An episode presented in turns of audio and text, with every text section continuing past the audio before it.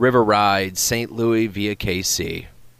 Tiny shimmers of yellowed brown water move along like a winter earthworm, with nine hearts beating wildly in the setting fall lights as this silver wobble of vessel carries me back down the track to KC, while all the river people ready to eat their pork, steaks, and river fed vegetables and the luster of another day gone good here in Middle America, just collapsing together gently like the middle of a good book ready for tomorrow, but full of thunder from the pages of prior, like an explosion of train that accidentally roars by to remind you of tomorrow.